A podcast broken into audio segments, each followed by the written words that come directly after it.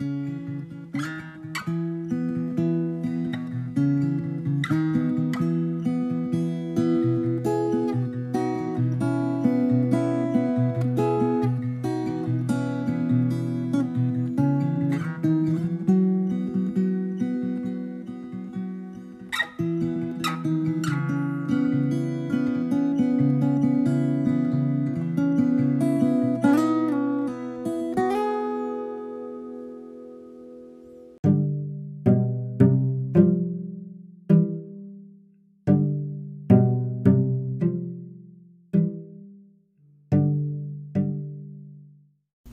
Group, Session 4.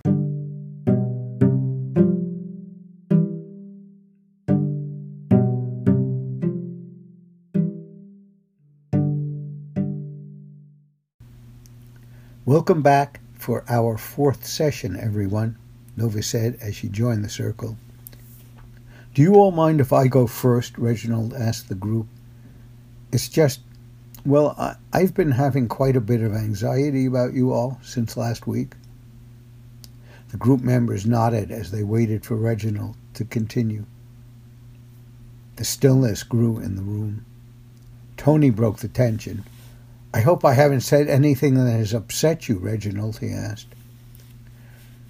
Reginald composed himself and began. Oh, no, nothing like that. It's just I've been worrying about someone leaving and then thinking perhaps I should leave the group. I don't want to. It's just I'm not sure I could stand being left again. I think I mentioned when we first met that I have a fear of being rejected. Reginald exhaled deeply. Actually, it's bigger than that. I wonder if any of you might leave and I wouldn't know what happened or why. I don't mean to be melodramatic. I know everyone would likely be okay, but it's the not knowing that causes me great anxiety. I care for you all already. I think a couple of us have already said we don't want anyone to leave, but Dolly, it really worried me when you sounded so definite about believing you are not wanted here. I know this is my stuff from childhood, but it's really been playing on my mind. I'm working on things privately, but I think I need to share my anxiety with you so I feel freer with your choices to stay or leave. We aren't prisoners here, and I don't want to pressure anyone to stay through guilt or other. I do know we are all here of our own choice, and I suppose seeing you here shows me you all find this a valuable experience too. Reginald looked about the group members. Anyway, I just felt I needed to say that straight off the mark, or perhaps I wouldn't. Thank you, Reginald. Does anyone have any thoughts or feelings about this? Nova asked. I really like how you show how valuable you believe we all are, Helena said. Your family must feel lucky to have you in their life, she added. Reginald felt his heart flutter as he felt anxiety well in him. Well, I'm not sure how true that is, he said, feeling tears well in his eyes. Helena felt surprised. She saw Reginald as an ideal partner compared to her own ex husband. But you are such a caring man. Don't they see that? she asked. The group sat quietly, ready to learn more about this man in the expensive business suit.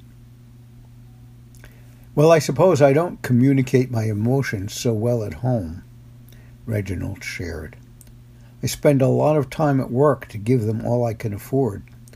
I suppose that's my emotional currency. So you mean you buy their love? Paul asked. Reginald felt stunned by the question. I suppose you could say that, Paul. I mean, I know I love them all dearly, but I'm so damn frightened of any of them leaving me. Well, I think I've created something of a family system. It's very focused on things, trips, cars, holidays, and fancy homes. Reginald told himself out loud as the group listened. So what would happen if the tap runs dry? Paul asked. Reginald nodded. Right, well, I'm not saying they're all superficial or even spoilt brats. Reginald sighed sadly. Let us say I've afforded my family a lifestyle that requires me to work long, hard hours. However, it's backfired in some ways as they have often holidayed without me as I've had to work, but I don't know another way to be. Reginald felt claustrophobic and began to pull at his tie. But you haven't said what you think if the tap runs dry, like Paul asked, Dolly commented. Well, what could I offer them? Reginald asked. Just you, Trixie said. Reginald shook his head. Yes, well, I'm afraid that's too big a risk. Helena felt stunned by Reginald's disclosure. I'm sorry, Reginald. I'm finding it hard to compute what you're saying. You seem to be a thoughtful and kind man. Why wouldn't that be enough? she asked. Reginald looked lost. Well, I suppose I have never felt enough, but there has been good reason for that. Poor mom and dad lost their daughter, and well, it was all I could do to stay out of their way to let them grieve. It's a complicated story, perhaps for another time, but I know it has left me fearing I will be abandoned. Reginald explained as he pulled a tissue from the box sitting on the table beside him and blew his nose. So can I ask something? Tony asked. Did you get to grieve your sister? Reginald looked at Nova, then back to the group. Well, things happened in a strange way.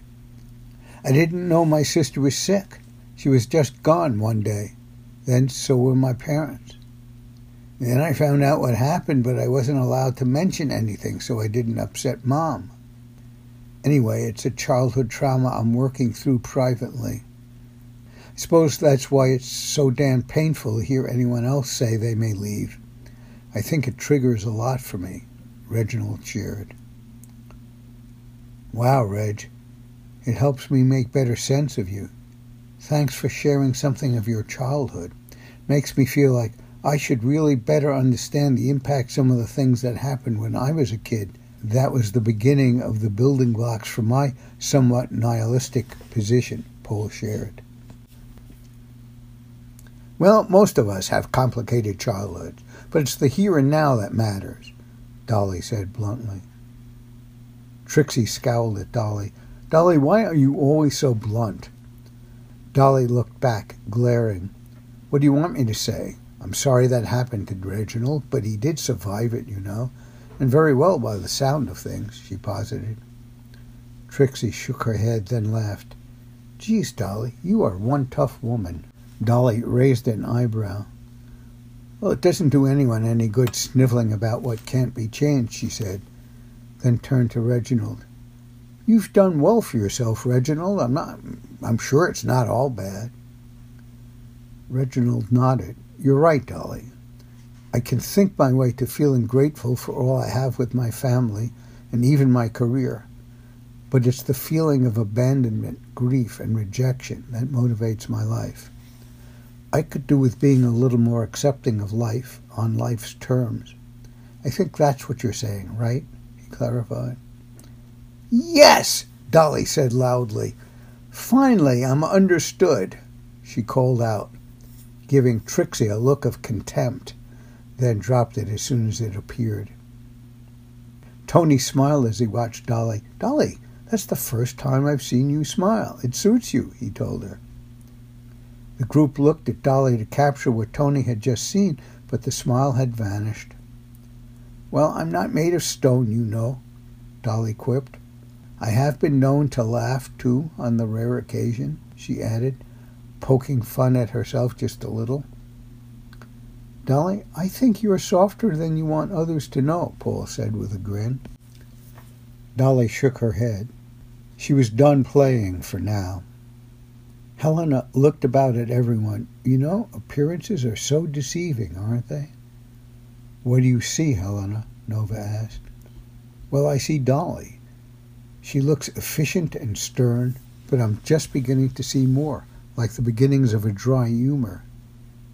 Then Paul, all casual, romantic, and arty, yet albeit somewhat fatalistic.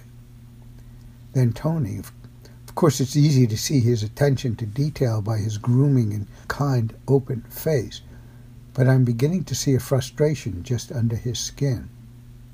Helena looked about. Then Reginald, of course, with his beautiful suits and lovely diction, hiding his vulnerability about being good enough, yet dressed in a suit, watch, tie, and, and cufflinks that scream to the ordinary world he is more than good enough. And then Trixie, confident looking and manicured to the T, and so trendy and attractive, yet troubled by a reflective moment that brought her to her knees.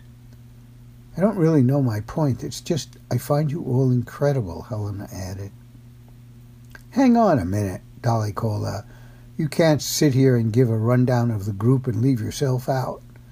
Where is your personal account? she asked, as the others agreed, shaking their heads.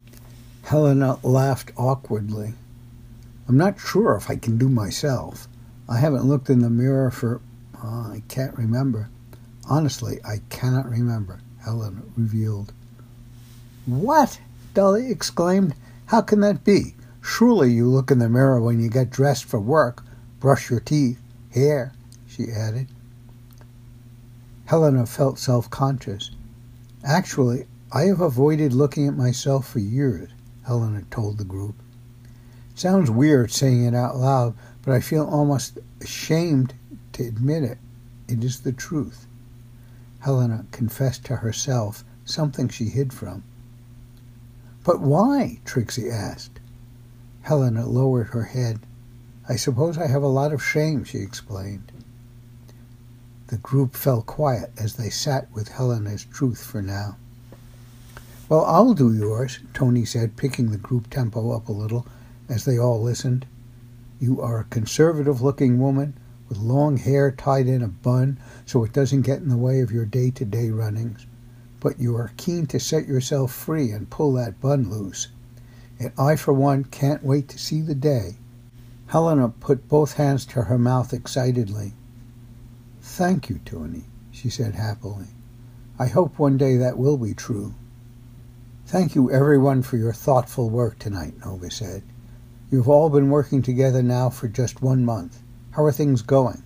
Are you finding the group work interesting, fulfilling perhaps, or otherwise? Nova asked. The group nodded as they looked about at each other. Yes, Nova, Dolly said. I don't really think you are useless at running group. I think I might have just been a little annoyed at you, she said with a coy smile. There it is, Tony exclaimed. What? the group asked. Dolly's smile. It was the briefest of sights, but it was there. The group ended tonight with a sense of being a unit working as one.